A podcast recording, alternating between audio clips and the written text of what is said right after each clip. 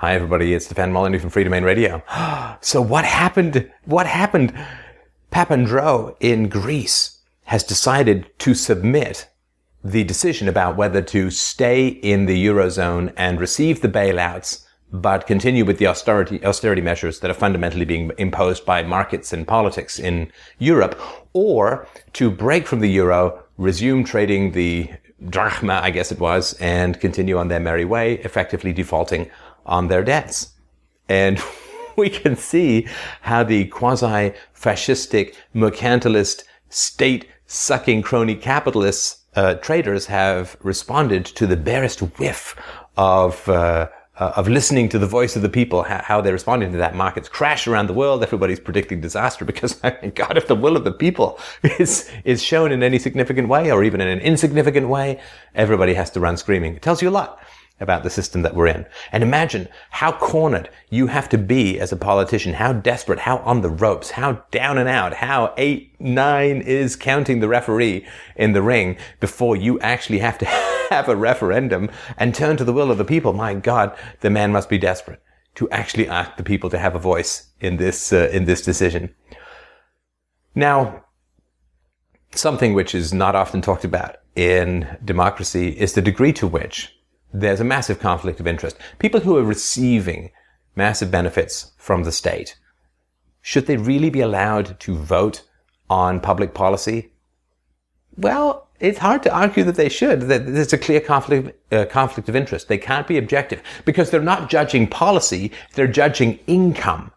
It's a very, very different thing, right? I mean, if a doctor is being paid $5,000 for every prescription he writes for pill X and he prescribes to you pill X, you kind of want to know about the five grand, right? Because maybe he's not prescribing for health, he's prescribing for income.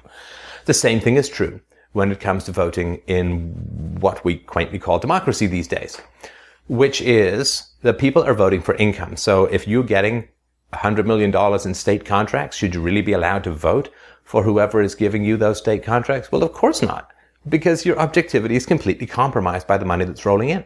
Can people who are on unemployment insurance objectively evaluate the pros and cons of unemployment insurance or social security or, or government schools if you're a teacher or an administrator? Uh, can you objectively judge policy and what is best for the health of the group or the nation or the collective or whatever you want to call it? Can you really judge that? If your income and your security and your retirement and your healthcare and your pensions are all dependent upon very particular state policies, you can't be objective. You can't, uh, you can't do it. And this is something that is not talked about. Um, it used to be talked about. Uh, in the 19th century, there were income or property restrictions on voting. You had to be sort of middle class to vote because the argument was, well, if you give everyone the vote, the poor will take, will vote to take away the property of the rich and everyone will end up broke. Well, but this is the funny thing about society these days. You know, th- there are so many things that I, I genuinely, deeply, and sincerely hate to be right about. I hate being right about the fact that social welfare for the rich and the poor widens income disparities, creates a permanent underclass uh, at both ends of the political spectrum, like an underclass on, on the poor of people who are badly educated by public schools, who have few opportunities for low wage jobs because uh, government controls, restrictions, taxation has driven them all overseas, and they're just hosed, really uh, boxed in and cornered for the most part from day one. It's a terrible, terrible, wretched situation, entirely predicted by libertarians and market anarchists, free thinkers of every stripe and hue, predicted this. Uh, Charles Murray predicted it. Ayn Rand predicted it. Uh, von Mises predicted it. Uh, go back to Ricardo would predict these kinds of things. Uh, look up Speenhamland if you want to know how this all worked out in England in, I think it was the 17th century. It's all been so predicted. And one of the things that's sadly true about human nature, for the most part, at least in the present, is that when people have been repeatedly warned about the disasters of using the state to achieve their goals, of using the coercive power, the violent might of the state to achieve their goals. People have been warned repeatedly that this is going to lead to disaster. That disaster is now upon us. And nobody is acknowledging that they were warned, right? But this is a, this to me is, I mean, there are a number of acid tests. If people are interested, I don't know, but there are a number of acid tests that I have when I interact with somebody who claims to be a thinker or claims to be original and so on. And the first thing, of course, is, is I want to know, like, do they know that libertarians predicted this? Do they know that this was, I mean, down to almost the last detail, that the current, the current catastrophes, the widening gap between rich and poor, the accumulation of debt, the growing miseducation uh, of children to the point where their brains are, you know, pretty much now, uh, Nintendo consuming turnips in their head. That all of this was predicted decades ago and sometimes centuries ago. Do they know that all of this was predicted? And if they don't know that all of this was predicted, then I know that they're never going to understand how a free society works. If you really want to know how a free society works, buck the mainstream. Buck the mainstream. Go against the trends. Go against culture. Go against tradition. And you will see how seamlessly society lines up and prevents people from coming in, prevents them from having a voice, prevents them from getting their word out till the willing ears. Well, until the digital Gutenberg we call the internet came along, of course. But people don't understand how social rules are enforced if they're always obeying social rules. And I, I just mean social rules of discourse and so on, right? So if you actually think for yourself, it's ver- you, you very quickly realize just how seamlessly society will put up a wall, how seamlessly people will wish you away or snarl you away or slander you away or whatever.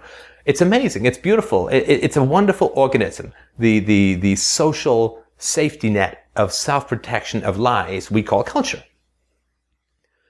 Once you've really gone against social convention, you realize how almost all rules are enforced through social convention and how powerful that is. And people who say anarchism doesn't work are just people I know that they've only swum with the current their whole lives. People who say a free society or libertarianism, if they say it won't work, well, first, uh, I know that they've not studied any history, at least not any history that is even remotely different from the mainstream history that nonsense you get taught about, you know, how the government ended slavery and Lincoln ended slavery and the government saved America and the Western world from the predations of rancid, coke-infested capitalism in the 1920s, and then capitalism failed and the state tried throughout the whole 30s, and it wasn't until the war, World War II, that saved capitalism, and blah, blah, blah, blah. And, and, and racism, you see, segregation, the government had to step in and, and, and, and break the segregation of the private companies who just wanted to segregate because they really enjoyed offending the poor who were their main customers.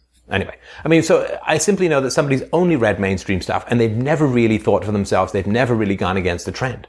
Because until you go against the trend, you don't, you just don't realize how powerful uh, social opinion is and how unconscious and purposeful social opinion is. I mean, I'll give you a, a, a tiny example. Tiny example. You can come up with millions. Here's a tiny example.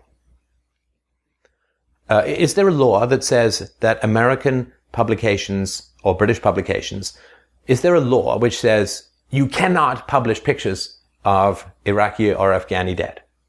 Is there a law? It, it, no, there's no law, but it never happens. No law, but it never happens. That's the foundation of a free society. There's no law, but it never happens because people act in concert. People do that which serves them in the moment and they don't want to go against social convention and so they don't publish that. Do you think no journalist has ever suggested, look, let's show the other side of the story?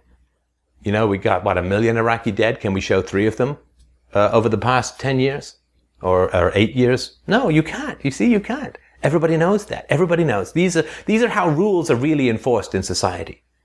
You don't need guns. You don't need a state. You don't need prisons. You don't need any of that stuff. People think you do, but you don't.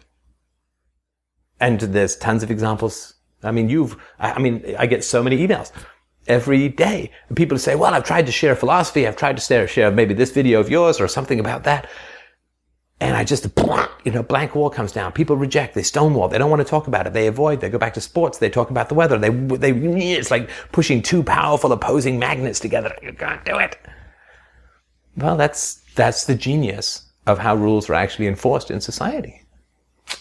That's how it works. And, uh, and so if people don't understand how a free society works. I know they're not thinking. I know they're, they've not read anything outside the mainstream. And I also know that they've never bucked any significant trend in their life. They've never faced down the wall of social opposition, the caustic foggy, cyst-like defense of the pulp sack of fiction that lies at the heart of modern society.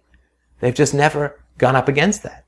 So they don't understand how society can run without rules because they've never tried to break those rules.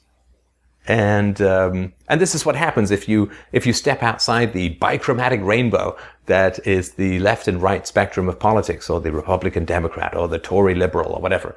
If you step outside of that, people can't think, they, they, they can't understand, they can't follow. And so the first thing that I expect any reasonably intelligent person to acknowledge about these current disasters that we see is that, you know, we were right we were right. We've been right. I mean, I've been doing this for almost 30 years. Almost 30 years. People say, oh, Steph, you're so eloquent. I appreciate that, but it's practice, you know? I mean, doing this for 30 years. You know? What's this, that old joke? Guy comes up to someone in New York and says, how do you get to Carnegie Hall? Man in New York says, practice. it's no magic. But people need to acknowledge that libertarians have been right if, if that is ignored, if that is passed over, if that is glossed over, if that is, if, if that is pretended to not exist, then nothing intelligent can come out of that. So you can lead with that and say, do you understand that objectivists and, and libertarians and, and market anarchists uh, and the, the Austrian school of economics, that, that, that, that we were right? That, that all of this was predicted, almost down to the last detail. And that we have been hurling our flaming thunderbolty rocks of truth to light up the sky for many, many, many years. And all the villagers in the valleys below pretend that nothing is flying overhead, that no truth is landing among them, scattering any sparks of thought into their wet logs of social convention. People pretend that nothing has been said. I, I, I, I was never warned. I, I, I didn't know. Libertarianism is kooky. It's all about selfishness. Ayn Rand like kooky sex. It's all nonsense. Until society admits that it was warned for many, many, many, many years. And until people admit that they have known at least one libertarian who tried to speak or shake some shreds of sense into the cavernous vacuum of empty repetition we call the revolving orbit of social decay? Until people acknowledge that libertarians have spoken for many years and loudly and insistently and passionately and positively and humorously and relentlessly and that society has not listened, we can't progress.